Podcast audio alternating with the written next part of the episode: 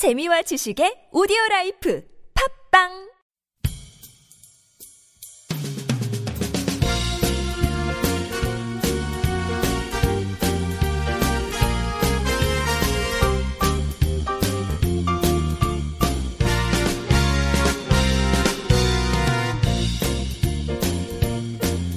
안녕하세요 이동 기자입니다. 안녕하세요. 문경환 기자입니다. 네 이번 시간은 7차 당대회 분석 시간입니다. 네, 7차 당대회 끝난 지가 벌써 두 달이 넘었는데 네 아직도 당대회 분석하고 있습니다. 그만큼 양이 많다는 뜻이겠죠. 네, 아, 아직도 멀었습니다. 근데. 네. 예 이번 시간에는 그 북한 당대회에서 나왔던 노선 중에 경제 강국 건설 관련한 내용입니다. 예.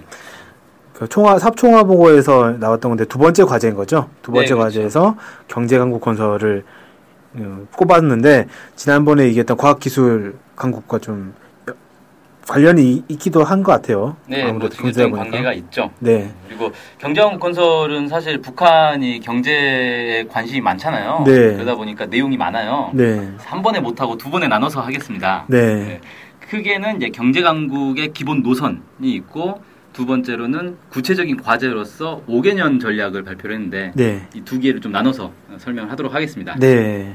그럼 첫 번째 얘기부터 좀 시작을 해 주시죠. 네, 일단 경제 강국이 뭐냐 정의부터 해야 되겠죠. 네, 자립성과 주체성이 강하고 과학 기술을 기본 생산력으로 하여 발전하는 나라다. 이렇게 정의를 했습니다. 음, 그래서 이제 과학 기술 강국과 직접적인 관계가 있는 거죠. 네, 그 다음에 국방건설과 경제건설, 인민생활에 필요한 물질적 수단들을 자체로 생산 보장하며 과학기술과 생산이 일체화되고 첨단 기술 산업이 경제 장성에서 주도적 역할을 하는 자립 경제 강국, 지식 경제 강국이다.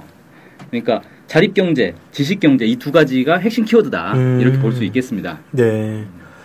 그래서 진짜 과학 기술과 밀접한 관계가, 관계가 있을 수밖에 없네요. 네, 그렇죠. 네. 아무래도 이 경제가 현대 사회에서는 과학 기술과 경제가 아주 밀접하잖아요. 네, 네. 그래서 뭐 당연한 얘기인 것 같고. 네. 아, 그러면 이제 경제 강국 건설이 그 현재 북한에서는 어떤 그 뭐라 지위라고 해야 되나? 과제 이 이것의 의미라고 해야 되나? 어떤 것 어떤 위상을 가지고 있는지. 예. 북한에서는 총력을 집중하여야 할 기본 전선이다 이렇게 음. 얘기를 했어요. 그래서 경제 강국 건설에 총력을 집중해야 된다 네. 이렇게 이제 얘기를 한 거죠. 네. 그럼 이렇게 뭐 규정한 이유가 있을 것 같거든요. 네. 총력을 집중해야 된다라고 하는 이유. 이 아무래도 북한이 강성 국가 건설을 이 지금 당면한 목표로 내걸지 않았습니까? 네. 근데 강성 국가 건설의 기본 내용이 정치 군사 강국, 경제 강국, 과학 기술 강국, 뭐 문화 강국 뭐 이렇게 다양하게 있는데 이 중에서 이제 정치 군사 강국은 이런데 북한에서 이제 가장 어 좀 잘 안 됐다라고 볼 수 있는 게 경제 부문이거든요. 네. 그러다 보니까 경제 부문에 지금 총력을 기울여야 된다 이렇게 보고 있는 것 같고 음. 지금 보면은 이제 평가도 나와요. 이 부분에서 지금 당면에서 경제 강국 건설이 지금 어느 정도 수준에 있는가 얘기를 어떻게 하냐면 아직 응당한 높이에 이르지 못했다. 이렇게 해서 경제 형편이 아직은 부족하다. 이렇게 좀 비판적으로 평가를 했고 구체적으로 뭐라고 했냐면 경제 전반을 놓고 볼 때 첨단 수준에 올라선 부문이 있는가 하면 어떤 부문은 한심하게 뒤떨어져 있으며 인민경제 부문들 사이 균형이 제대로 보장되지 않고 선행 부문이 앞서 나가지 못하여 나라의 경제 발전에 지장을 주고 있다. 상당히 좀 음, 강하게 비판한 거죠. 예, 한심하다, 한심하게 뒤떨어져 있다 이런 표현은 뭐 보통은 잘 안 쓰지 않습니까? 네, 그렇죠. 이게 국가 차원에서는 잘 안 쓰는 것 같은데. 국가의 공식 예. 분석인데 어떤 부문은 한심하게 뒤떨어졌다. 이래서 음. 그러니까 부문별 격차가 좀 크다는 거예요. 지금 네, 북한 네. 얘기는 그래서 좀 잘 되고 있는 부문도 있지만 너무 뒤떨어진 부문이 있어가지고 이 균형 발전이 안 되고 있다. 음. 이렇게 좀 얘기를 하고 있는 것 같고 특히 이 선행 부문이 앞서 나가지 못하고 있어서 경제 발전에 지장을 준다라고 상당히 강하게 비판을 했는데 네. 그럼 선행 부분이 어떤 부, 부분인 거죠? 네, 북한이 이제 인민경제 선행 부문이라고 해가지고 전력공업, 석탄공업, 금속공업, 철도 운수 이렇게 네 가지를 꼽고 있거든요. 네네. 이 부분이 지금 뒤떨어져 있다는 얘기입니다. 네. 그러니까 이게 안 되니까 다른 것도 좀 안 되고 있는 거다 이렇게 음. 평가를 한 거죠. 아, 예.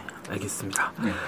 그래서 이제 구체적으로 경제 노선 앞으로 이제 어떻게 해야 되느냐 이게 쭉 나오는데 이 경제 강국 건설의 전략적 노선으로 자력 자강의 정신과 과학 기술을 틀어주고 인민 경제의 주체화, 현대화, 정보화, 과학화를 높은 수준에서 실현하며 인민들에게 유족하고 문명한 생활 조건을 마련하여 주는 것이다. 이렇게 이제 전략적 노선을 얘기를 했어요. 네. 이걸 좀 더 분석을 해보면 이 확고한 주체적 입장을 세워야 되고 그 다음에 인민의 자주 정신과 창조 정신, 과학 기술의 위력에 의거해야 된다. 이렇게 해서 그러니까 입장은 주체적 입장인 거고 추동력은 바로 인민의 자주 정신, 창조 정신, 과학 기술 이렇게 꼽은 거고요. 네. 목표는 뭐냐? 봉쇄를 극복하고 경제 강국 건설에서 질적인 질적인 비약을 일으켜야 한다. 이렇게 이제 목표를 제시를 했습니다. 네. 근데 이게서 그냥 들어보면 아 그냥 좋은 얘기했구나 이렇게 끝날 수가 있는데 원래 북한의 경제 노선이 인민 경제의 주체화 현대화 과학화거든요. 네. 아, 좀 들어본 적이 있었, 있죠. 이렇게. 예. 근데 여기 하나 추가된 거예요. 아, 정보화. 예, 정보화가 네. 추가돼서 이제 4대 노선이 된 겁니다. 음. 원래 3대 노선이었는데. 음. 네. 그렇게 이제 정보화가 그럼 경제 정보화가 뭐냐 여기에 대해서 구체적으로 얘기는 안 했어요. 얘기는 안 했는데 그냥 느낌상 딱 느낌이 오죠. 아 정보화, 정보통신을 경제 운영에서 적극적으로 좀 활용해야 되겠다. 음. 이런 것 아닌가. 사실 현대화, 과학화 이런 거랑 좀 겹치거든요. 내용이. 네. 정보 기술이 바탕이 돼야 되니까, 그, 현대화, 과학화와 또 정보 기술도 떼낼 수가 없는 거 아니겠습니까? 네. 그런데도 불구하고 별도로 정보화를 추가했다는 건 그만큼 이제 정보통신 기술이 경제 전반에 미치는 영향이 크다 이렇게 보고 음. 있다는 거죠. 네. 그 다음에 이제 북한이 전략적 노선을 하기 위한 음, 세 가지 원칙을 제시를 했어요. 첫 번째가 경제 자립성과 주체성을 강화하는 것이고 두 번째가 경제 현대화 정보화를 통해서 국가 경제를 지식 경제로 전환시키는 것이고 세 번째가 경제 발전을 인민들이 유족하고 문명한 생활을 누리도록 하는 대로 지향시키는 것이고 이렇게 세 가지 원칙을 좀 제시를 했습니다. 네. 그럼 이 원칙을 이제 하나씩, 예. 설- 하나씩 말씀해 주셔야 되겠네요. 예, 뜯어보죠. 네. 먼저 첫 번째가 자립성과 주체성 얘기인데 여기서는 크게 이제 네 가지 과제를 꼽았는데 첫 번째가 원료 연료 설비의 국산화, 그 다음에 전력 문제를 선행할 것, 식량의 자급자족을 실현할 것, 다방면적이고 종합적인 경제 구조의 개선 완비 이렇게 네 가지 과제를 뽑았습니다. 네. 그러니까 자립성 주체성, 그러니까 자립 경제를 만들기 위해서는 원료 연료 설비가 당연히 이제 국산화가 돼야 되겠죠. 그렇죠. 예, 여기서 이제 좀 눈에 띄는 부분이 뭐냐면은 원유를 비롯한 중요 자원을 적극 개발하자 이렇게 나와 있어요.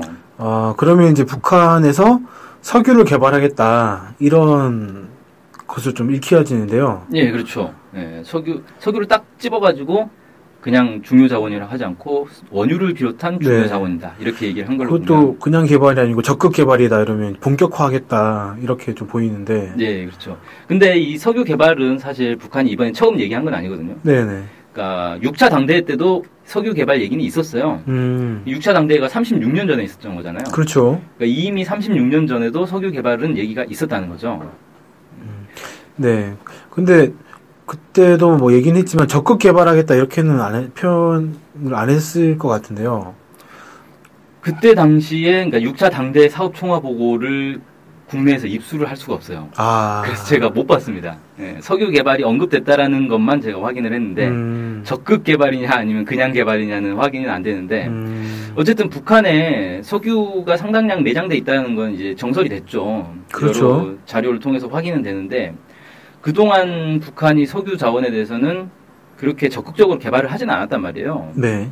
이게 왜 그러느냐에 대해서는 사실 정확한 분석은 없습니다. 여러 가지 추측은 하고 있는데 뭐 예를 들어서 시추 기술이 부족한 건 아니냐 뭐 이렇게 이제 보는 입장도 있고 그 다음에 이게 해외 개발사를 결국 이제 끌어들여서 합작을 해야 되는데 북한이 경제 봉쇄를 당하고 있기 때문에 지금 석유를 개발하면 이걸 자체로만 쓰는 게 아니라 이제 수출도 해야 될 텐데 제값을 받을 수 있겠냐 음, 경제 봉쇄 때문에 음. 이런 이제 얘기도 있고 네. 그 다음에 이제 뭐 북한이 후손을 위해서 통일이 될 때까지 개발을 보류하라는 이런 이제 김일성 주석의 교시가 있었다는 뭐 그런 주장도 있더라고요. 아. 그래서 뭐 다양한 추측들이 있는데 아무튼 지금까지는 적극적으로 개발은 안 한 거죠. 네.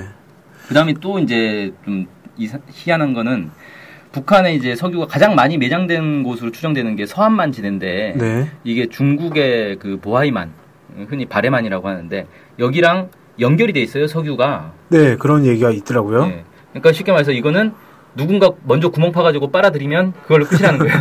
먼저 파내는 사람이 네. 이익자라는 거죠. 지금 중국이 거기서 지금 파내고 있는 거 아닙니까? 네. 그러다 보니까 북중 사이에 이게 좀 신경전이 있다. 음. 여기 이제 공동 개발을 하자라는 얘기는 그 전부터 계속 나오고 있었는데 네, 네. 아무래도 좀 그 서로 중요 자원이다 보니까 신경전이 좀 있어서 제대로 개발이 안 되고 있다. 뭐 이런 얘기도 있는 것 같아요. 네.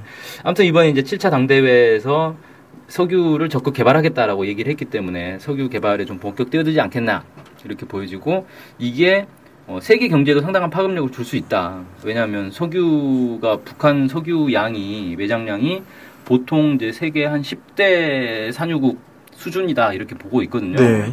많이 볼 때는 뭐 세계 뭐 4대, 3대 뭐 이렇게 얘기하는데 그건 좀 네. 근거가 부족해요. 제가 조사를 해보니까 그건 약간 잘못된 데이터를 기반으로 얘기한 것 같고 네.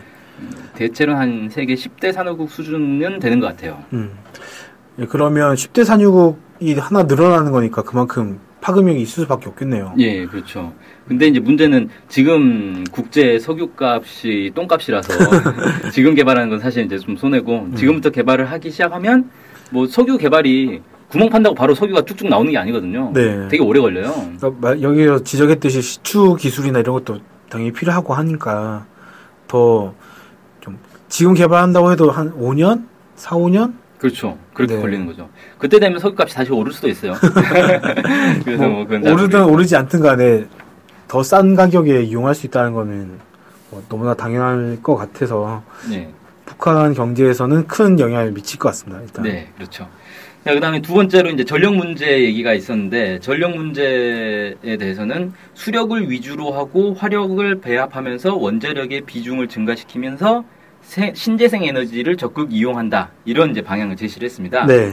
그리고 에너지를 자급하고 에너지 전략형 경제로 전환해야 된다. 이렇게 이제 얘기가 나오고 있습니다. 음, 북한의 전력 생산 규모를 보면 2014년 기준으로 해서 수력이 60.2%, 화력이 39.8%거든요. 어, 수력이 엄청난데요? 예, 그러니까 거의 수력 60, 화력 40, 6대 4로 이렇게 나눠지고 있죠. 네.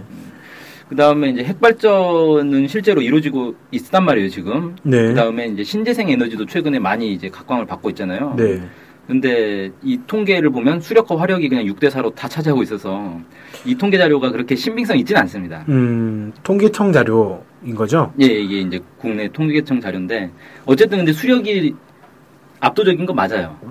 네. 북한의 이제 발전에서는 수력이 압도적이고 그래서 이제 전력 문제에서도 수력을 위주로 해야 된다라는 얘기가 이제 계속 나오고 있는 거죠. 음, 자, 이제 그러니까 이게 한국하고 비교해 보면 한국은 화력 발전이 65.6%거든요. 어우. 그 화력 발전이 압도적이에요. 생각보다 많네요. 예, 그 다음에 이제 핵 발전이 30%고 신재생 에너지가 2.9%, 수력은 1.5%. 그래서 한국은 사실 수력 발전은 거의 안 하고 있는 거예요. 네. 음.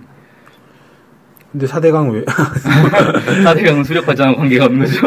아, 예. 그래서 한국하고 비교해봐도 북한은 이제 수력 발전이 거의 압도적이다. 아, 진짜, 뭐, 진짜 수력이 엄청나게 많다라는 느낌을 딱 받, 받게 되네요. 비교, 비교를 해보니까. 네, 그렇죠. 네. 근데 여- 이, 여기서 이제 좀 인상적인 건 핵발전소를 계속 늘려나가겠다라고 했단 말이에요. 아, 예, 예. 그래서 원자력의 비중을 계속 높이겠다라고 하는 건데 어쨌든 북한이 경제 건설, 핵무력 건설 병진 노선을 하고 있기 때문에 핵무력 건설이라는 게 결국 핵 기술을 계속 발전시킨다는 건데 이게 이제 무기로 치면 핵무기가 개발되는 거지만 민간 경제로 놓고 보면 핵발전의 기술도 늘어나는 거니까 음. 그래서 이제 핵발전소를 계속 늘려나가야 한다 이렇게 얘기한 게 아닌가 싶습니다. 네. 뭐 이제 핵발전소와 관련해서는 국내에서는 논란 좀 있잖아요. 그렇죠. 네, 뭐 이제 반대한다라는 예. 여론이 많죠. 방사능 위험 이게 이제 좀 심각한 건데 어쨌든 현실적으로 놓고 보면 핵발전이 또 이 전력 생산에서는 아직까지는 대안이 될 수밖에 없다는 그런 분석도 있어요. 음. 왜 그러냐면 핵발전을 제외하면 이제 신재생 에너지로 해야 되는데 신재생 에너지는 아직까지는 이제 산업에 충분히 어, 필요한 만큼 생산을 하기는 어렵거든요.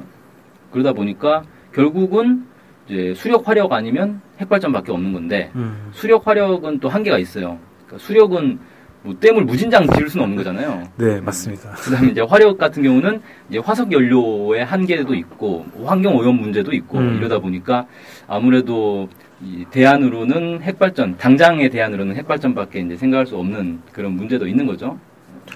네. 네, 아무튼 그렇고 그다음에 이제 신재생 에너지도 적극 이용해야 된다 이런 얘기 나오고 있는데 이거는 북한이 이미 이제 몇 년 전부터 상당히 집중하고 있죠. 네. 특히 이제 태양광 발전의 비중이 높아요.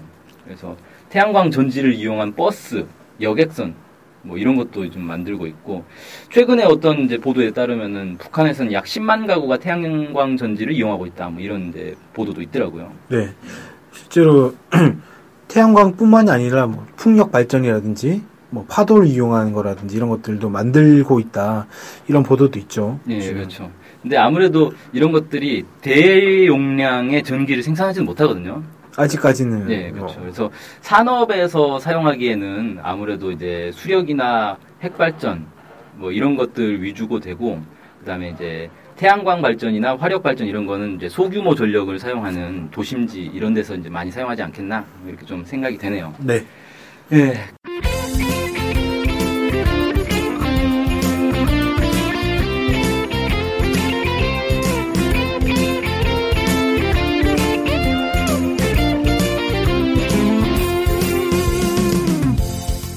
NK투데이 홈페이지랑 우리 방송 스케치북이랑 외국에서도 많이 보고 듣고 하더라고요. 놀랐어요. 네. 해외 동포들께서도 통일에 관심이 많으시거든요. 네. 그래서 혹시나, 네, 해외 동포분들이 우리 NK투데이를 후원하고 싶을 것 같은데, 네, 뭐, 혼자만의 생각인가요? 네, 방법이 없을까요? 그래서 준비했습니다. 요즘은 페이팔로 손쉽게 외국에 돈을 보낼 수 있습니다. 아, 페이팔. 그런 게 있습니까? 어떻게 하면 되는 거죠? 네, NK투데이 홈페이지에 오시면 배너가 있습니다. 아니면 페이팔 홈페이지에서 저희 이메일 주소 nktoday21 골뱅이 gmail.com으로 보내시면 됩니다. 와, 이렇게 간단하고 좋은 방법이 있군요. 아무튼 해외 동포 여러분들의 많은 후원 부탁드립니다.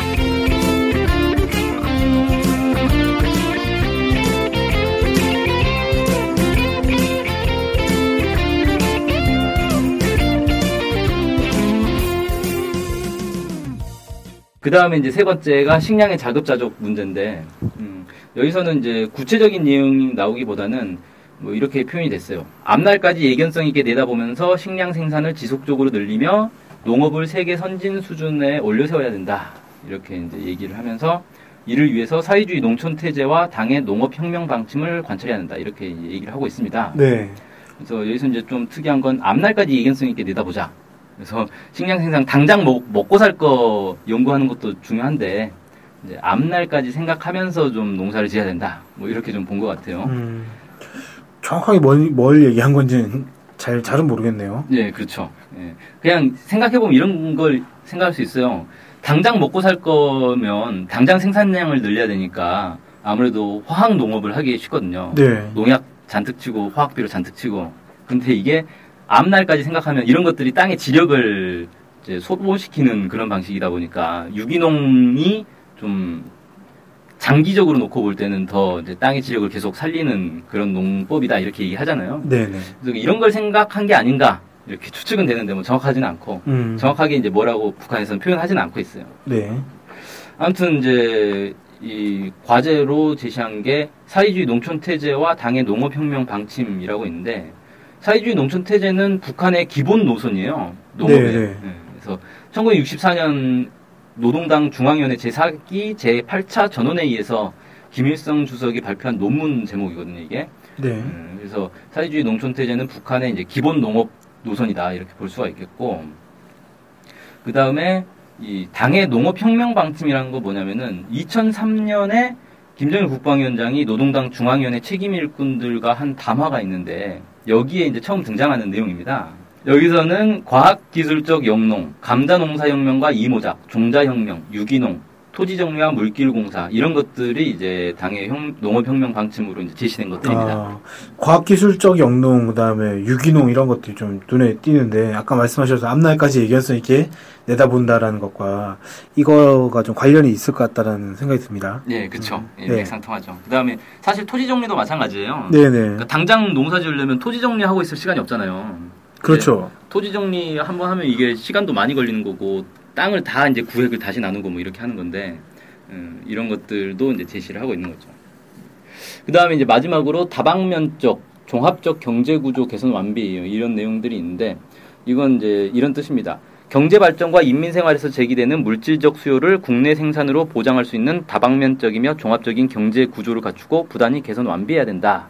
뭐 이런 내용인데 두 가지 요구가 있어요. 여기서는 인민 경제의 계획적 균형적 발전 법칙에 따라서 모든 경제 부문들을 조화롭게 빠른 속도로 발전시켜야 한다. 뭐 이런 내용이 하나 있고요. 또 하나는 마그네사이트, 흑연, 규석, 히토류 같은 것들 이제 북한의 풍부한 자원과 세계적으로 앞선 기술이 있는 경제 분야에 큰 힘을 넣어야 된다. 이런 이제 두 가지 내용으로 되어 있습니다. 네. 그래서 첫 번째 이제 인민 경제의 균- 계획적 균형적 발전 법칙이라는 게 뭐냐? 이게 이제 좀 말은 좀 어렵잖아요. 이게 사회주의 경제 이론의 핵심이거든요. 그 계획 경제를 한다 이런 그냥 그렇게만 딱 읽, 그렇게 딱 읽혀지는데요. 그냥. 네, 그렇죠. 예. 이게 이제 뭐냐면은 사회주의 경제는 계획 경제를 하면서 균형적으로 발전시켜야 된다라는 거예요. 음, 그러니까 그러니까 우리나라 같은 경우에는 그 특정 분야에 막 집중하는 거 하- 집중하지 않습니까? 네, 그리고 계획적이지도 않죠. 국가는 이제 손 놓고 자본에서 알아서 이렇게 자본의 운동에 의해서 발전을 하게 되는 건데, 그러니까 정반대인 거죠. 음, 계획 네. 계획 경제를 하고 균형 경제를 하고 이게 사실은 근데 사회주의 경제 이론에서는 상당한 논란이 있는 내용입니다. 아, 뭐냐면은 계획 경제가 우선이냐 균형 경제가 우선이냐. 그럼 아니 계획 경제를 균형적으로 하면 되겠네라고 생각이 쉽잖아요. 예. 예. 근데 경제라는 게 다양한 부문들이 있는데 이 중에서 어떤 걸 먼저 발전시킬 것이냐, 어디에 투자를 집중할 것이냐. 음. 이 문제는 사실 항상 나서는 문제거든요. 그 북한 같은 경우에는 선행 공업이 있다가 있다고 아까 말씀하셨는데 네, 선행 부문이. 선행 부문이 있으면 그 선행 부문에 먼저 또 힘을 넣어야 될 거 아니겠습니까? 그렇죠. 네. 그러다 보면 또 이제 균형 발전이 안 되죠. 네. 그래서 이 둘의 조화를 맞추는 게 상당히 어려운 문제예요. 네. 그래서 뭐 여러 이제 학자들이 북한 경제를 이제 쭉 분석을 하면서 이 계획성을 앞세우는 시기와 균형성을 앞세우는 시기가 이렇게 번갈아가면서 나타난다. 뭐 이런 얘기도 있고 그런데 음, 아무튼 네. 북한에서는 계획적이고 균형적인 발전을 어떻게 잘 조화를 맞출 것이냐 이런 것들 상당히 이제 신경을 쓰고 있는 것 같습니다. 네. 그 다음에 이제 두 번째 얘기했던 게 어, 북한에서 이제 자원, 자신들의 풍부한 자원을 이제 꼽았는데 마그네사이트, 흑연, 히토류 이런 것들은 기존에 이제 이미 알려져 있단 말이에요. 네. 특히 마그네사이트 같은 경우는 뭐 세계적이다 뭐 이렇게 알려져 있는데 음, 네, 네. 이게 저- 좀 특이한 게 규석 얘기가 나왔어요. 이 규석이 5,277만 톤이 매장돼 있다 이렇게 흔히 이제 그 보고가 돼 있는데 네. 이 정도면 많은 규모는 아니에요 사실. 아, 그렇습니까? 예, 국내에도 이 정도는 매장돼 있어요. 규석이 사실은 되게 흔한 광물이거든요. 네. 그래서 북한이 왜 이번에 규석을 따로 꼽았는지 그동안 북한의 지하 자원에서 규석은 거의 관심 못 받았었거든요. 네. 어. 그래서 이거 왜 이걸 꼽았는지는 좀 더 연구를 해봐야 될 것 같습니다. 규석에 대해서는 사실 별로 연구된 게 없어요. 그럼 규석으로 만들 수 있는 것들이 뭐가 있- 뭐가 있는 거죠? 그건 이제 뭐 건축 재료, 유리, 반도체, 신소재 뭐 이런 것들이 있는데 음, 이것만 가지고는 이 북한이 규석을 언급한 이유를 유추해내기는 어렵다라는 네, 그렇죠. 거죠. 네, 어, 좀 어렵습니다. 아무래도 반도체 신소재 하니까 어, 뭐 이쪽에 좀 뭔가 해보려고 하는 건가 뭐 이런 생각은 네. 들긴 하는데 네. 어, 뭐 건축 재료도 사실은 상당히 음, 네. 주목할 만하죠. 북한이 이제 건축 바람이 한참 불고 있기 때문에 음, 건축 재료가 많이 필요한 거고. 그렇지만 어쨌든 이것만 가지고는 뭔가를 얘기하기는 좀 쉬운 어려 어려운 상태네요. 네, 네, 그렇습니다. 네. 예. 그렇게 해서 이제 그 북한의 자립성과 주체성에 대한 얘기를 이 정도로 정리하고요. 네. 두 번째 원칙이 현대화 정보였어요. 네. 그래서 북한 경제를 이제 지식 경제로 만들어야 된다 이렇게 얘기를 하고 있습니다. 음, 그래서 전략적 목표는 이렇게 잡고 있어요. 모든 생산 공정을 자동화, 지능화하고 공장 기업소들을 무인화하는 것 이게 이제 목표라고 합니다. 음, 그러니까 생산 공정을 사람 손이 안 가게 알아서 그냥 척척척 만드는 그런 식으로 이제 가겠다 이런 거죠. 어 근데 이렇게 되면은 북한의 노동자들은 뭐 하죠? 네, 이제 놀아야죠. 아 그런 겁니까? 네, 자동으로 일을 해주니까 놀아야겠죠.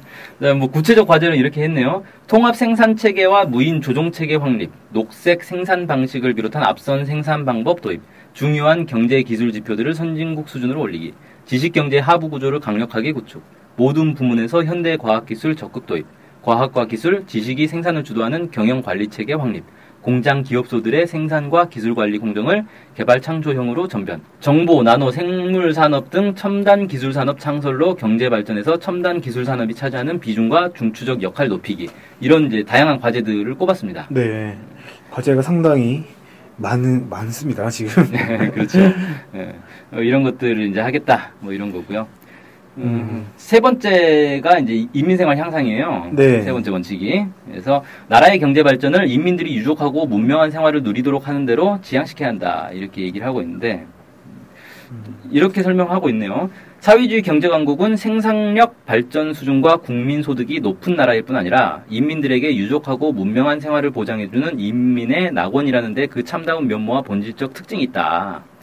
경제 건설에 나서는 모든 문제를 인민 대중의 자주적 요구와 이익을 기준으로 하여 풀어나가야 한다. 이렇게 얘기를 하고 있습니다. 음. 어, 그, 그 경제 강국의 이 내용이 경제도 있지만 또 문명과도 연, 연결이 되는, 되는 느낌이 느낌을 받네요. 예, 그렇죠. 아무래도 음. 경제가 발전하면 문명 수준도 이제 올라가겠죠. 그러니까 과학 기술과 경제와 문명이 뭔가 좀 하나로 연결. 하나로 연결되는 네. 이런 느낌이 좀 느낌을 받고 있습니다. 예. 그러니까 쉽게 말해서 이런 거예요. 경제가 발전하는데 이게 누구에게 혜택이 가는 경제냐. 그러니까 음. 인민들에게 혜택이 가는 경제 발전을 이뤄야 된다. 음. 이런 걸 좀 강조한 것 같습니다. 네네. 예, 구체적으로는 이제 인민 생활에 직접 복무하는 부문들의 발전을 중시하자. 근로자들에게 훌륭한 노동 생활 조건과 물질 생활 조건을 마련하자. 당과 국가의 인민적 시책을 확대하여 인민 생활을 끊없이 향상시키자. 뭐 이런 내용으로 되어 있습니다. 네. 쉽게 말해서 농업, 경공업, 서비스업 이런 이제 인민 생활에 직접 연결된 것들을 좀 많이 바- 발전시키고 복지 수준도 향상시키고 뭐 이런 얘기인 것 같습니다. 근데, 근데 이렇게만 딱 하면은 어, 너무 당연한 얘기 아닌가라는 생각이 딱 드는데요. 예, 그렇죠. 예. 뭐 좋은 얘기 그냥 했다. 네. 이렇게 정리할 수도 있겠는데 아까 제가 이제 그 계획 경제, 균형 경제 얘기를 했었잖아요. 네. 그 측면에서도 좀 볼 필요는 있을 것 같아요. 이게 왜 그러냐면 그 사회주의 경제라는 게 계획 성과 균형성이 계속 이제 서로 갈등을 갖는 그런 이제 구조다 뭐 이렇게 얘기를 했는데 국가 입장에서 볼 때는 경제를 빠르게 발전시키려면 경제 성장에 그 핵심적 역할을 하는 그런 부문에다가 생산 투자를 집중해야 된단 말이에요. 예. 그게 이제 계획성이라는 건데 예를 들어서 북한 같은 경우도 중공업 우위에 경공업 농업 동시 발전 노선 이걸 뒀어요. 이게 뭐냐면 중공업을 빠르게 발전시켜야 경제가 빠르게 성장하기 때문에 중공업에 집중시키겠다는 건데 그렇게 되면 인민 생활과 직접 연결이 되는 경공업이나 농업은 뒤처지게 된단 말이죠. 네, 아무래도 그렇게 될 수밖에 없겠죠. 예. 자원이 한정되다 보니까. 네. 그러다 보니까 이제 경공업 농업 동시 발전 노선이라고는 했는데 말은 좋지만 이거 하기가 얼마나 어렵겠어요. 중공업은 우선 발전시키면서 경공업과 농업도 동시 발전시키자. 그걸 다 잘하자는 다. 잘하자는 지금. 이 상당히 어렵잖아요. 네네. 이 여기서 이제 이 중공업과 경공업 농업 두 개의 균형을 어떻게 맞출 것이냐 음. 이게 상당히 어려워진단 말이에요. 네네. 그래서 계획 경제를 통해서 중공업을 빠르게 발전시키면 그 다음에 이제 경공업과 농업이 뒤처지게 되면 이걸 또 다시 또 발전시켜야 되고 이런 게 북한 경제의 큰 틀에서 놓고 볼 때는 계속 반복돼 왔다는 거예요. 네. 그래서 중공업을 빠르게 발전시키다가 경공업과 농업이 이 뒤처지면 완충 기간을 둬서 경공업과 농업을 거기에 따라 세우고 그 어느 정도 되면 다시 또 중공업에 집중 투자를 해서 중공업도 빠르게 발전시키고 어. 이런 식으로 해왔다. 이렇게 이제 분석을 하는 사람들도 있습니다. 네. 북한 경제에 대해서 음. 상당히 어려운 문제라는 거죠. 네네네. 이게 어- 얼핏 보면은 이렇게 볼 수도 있어요. 한, 한국 사회에서 이제 가장 논란이 되는 경제 문제 중에 하나가 성장과 분배 문제잖아요. 네. 성장을 먼저 해야 되냐, 분배를 먼저 해야 되냐. 어, 뭐, 그렇게 진짜 비슷하게 좀 느껴지는데요. 네. 그렇게 말씀하시니까. 근데 이제 사실은 이제 본질적으로는 좀 다른 문제죠. 왜 그러냐면 성장과 분배는 결국 자본가 중심의 경제를 할 거냐, 노동자 중심의 경제를 할 거냐의 이제 문제인 건데 이제 북한에서 말하는 이 계획 경제와 균형 경제의 갈등이라는 거는 자본가 노동자 이런 계급 갈등은 없는 거잖아요. 북한에서는. 네. 그래서 국가 전체 어떤 경제 성장을 중심으로 놓을 거냐, 아니면 균형을 중심에 놓을 거냐. 그러니까 성장과 균형 사이의 경쟁 이렇게 좀 볼 수가 있는 거죠. 용어가 비슷한데, 어쨌든 의미는 다르다. 예, 아. 그렇습니다. 네. 이건 이제 북한 사회주의 경제의 어떤 특성 이런 것과 연결 지어가지고 한번 연구를 해볼 필요는 있을 것 같습니다. 네. 근데 우리는 워낙 자본주의 경제에 익숙하다 보니까 사회주의 경제 이론이나 이런 거는 거의 모르잖아요. 그런 게 있는지도 잘 모를 것 같아요. 아, 그렇죠. 네. 사실 사회주의 경제 이론이 따로 있나? 이런 것도 잘 모를 것 같은데 어쨌든 그렇습니다. 그래서 북한이 이제 90년대에 고난의 행군 시기에 경제 이제 무너져 버린 경제를 다시 복원하기 위해서 경제 성장에 상당한 힘을 쏟았단 말이에요. 네. 그러다 보니까 이 균형이 좀 많이 깨졌다는 거죠. 음. 그래서 앞서 이제 경제 평가할 때 이제 뭐 한심하게 뒤떨어진 부분도 있다. 이렇게 이제 평가한 게 사실 균형성이 많이 깨졌다는 거죠. 음. 근데 빨리 당장은 이제 경- 무너진 경제를 되살려야 되니까 경제 성장에 신경 쓸 수밖에 없었던 거고 그러다 보니 뒤처진 이제 부문들이 생기게 됐는데 이거를 좀 다시 회복시키기 위해서 북한에서 어떤 이제 노력을 할 것인가, 어떤 경제 노선을 취할 것인가 이런 것들은 좀 눈여겨볼 필요는 있을 것 같습니다. 네. 예. 그, 이번- 이번 시간에는 그 북한의 경제강국 건설 관련해서 전략적 노선을 알아봤는데요. 이런 노선을 가지고 는 북한이 구체적으로 무엇을 할 것인가, 어디에 힘을 쏟을 것인가, 이런 얘기들이 실제 이번에 경제발전 5개년 전략이다라는 이름으로 약간, 약간 나오지 않았습니까? 네. 예, 그거를 이제 다음 시간에 음, 다뤄보도록 하고 오늘 긴 시간 동안 이 북한의 전략적 노선, 경제강국 건설 전략적 노선에 대해서 알아봤습니다. 수고해주신 문경환 기자님 감사합니다. 감사합니다.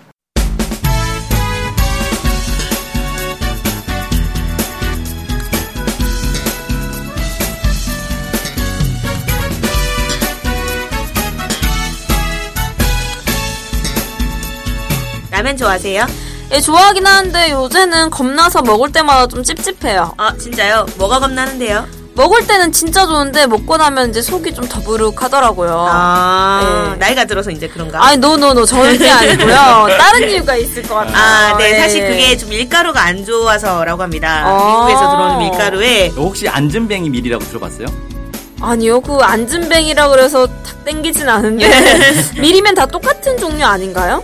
밀에도 종류가 많습니다. 원래 한반도에 기원전 200년부터 있던 밀 종자가 안진뱅이 밀인데요. 아 토종밀. 네, 이게 일제 강점기 때 일본으로 갔다가 다시 미국으로 건너가 개량된 게 지금 아. 우리가 먹는 미국산 밀이에요. 우와 그러면 이거는 거의 그거네요. 할아버지 밀? 원조 밀을. 네. 근데 이제 그럼 미국산 밀이 원래 우리 거였던 거예요? 어, 정확히 말하면 우리 밀을 개량한 거죠. 아. 근데 원래 우리 밀 을 아직도 키우는 분들이 있습니다. 네, 한국 사람이면 이 한국 밀, 토종 밀이 더 몸에 잘 받을 것 같은데요. 그렇죠. 이 안진뱅이 밀로 만든 라면이 있는데 저도 먹어보니 속이 불편하지 않더라고요.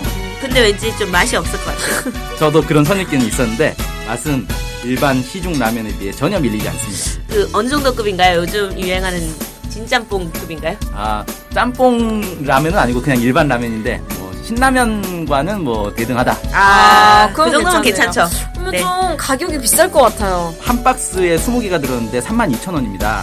어, 개당 1,600원, 1,600원 꼴인 것 같은데요. 아무래도 우리 밀 라면이니까 건강을 생각해서 좀 비싼 라면 먹는다고 생각하시면 될 것 같고 사실상 풀무원에, 풀무원에서 나오는 안튀김면 음. 네, 그 가격이랑 비슷한 것 네, 같아요. 네, 네. 그러면 근데 이제 이거 이름은 뭘까요? 네, 토종밀 안진뱅이 밀 라면입니다. 주문은 NK투데이로 해주시면 됩니다. 전화번호는 070-4234-0501 휴대폰은 010-7561-0615 네, 이메일은 nktoday21 골뱅이 gmail.com입니다. 입금 계좌는 농협 302-1037-8710-41 예금주 김영경 김연경이 누구신가요? 저희 사무국장입니다. NK투데이가 추천하는 토종밀 안진뱅이밀 라면 바로 주문해보세요. 저도 주문하러 갑니다. 고고씨!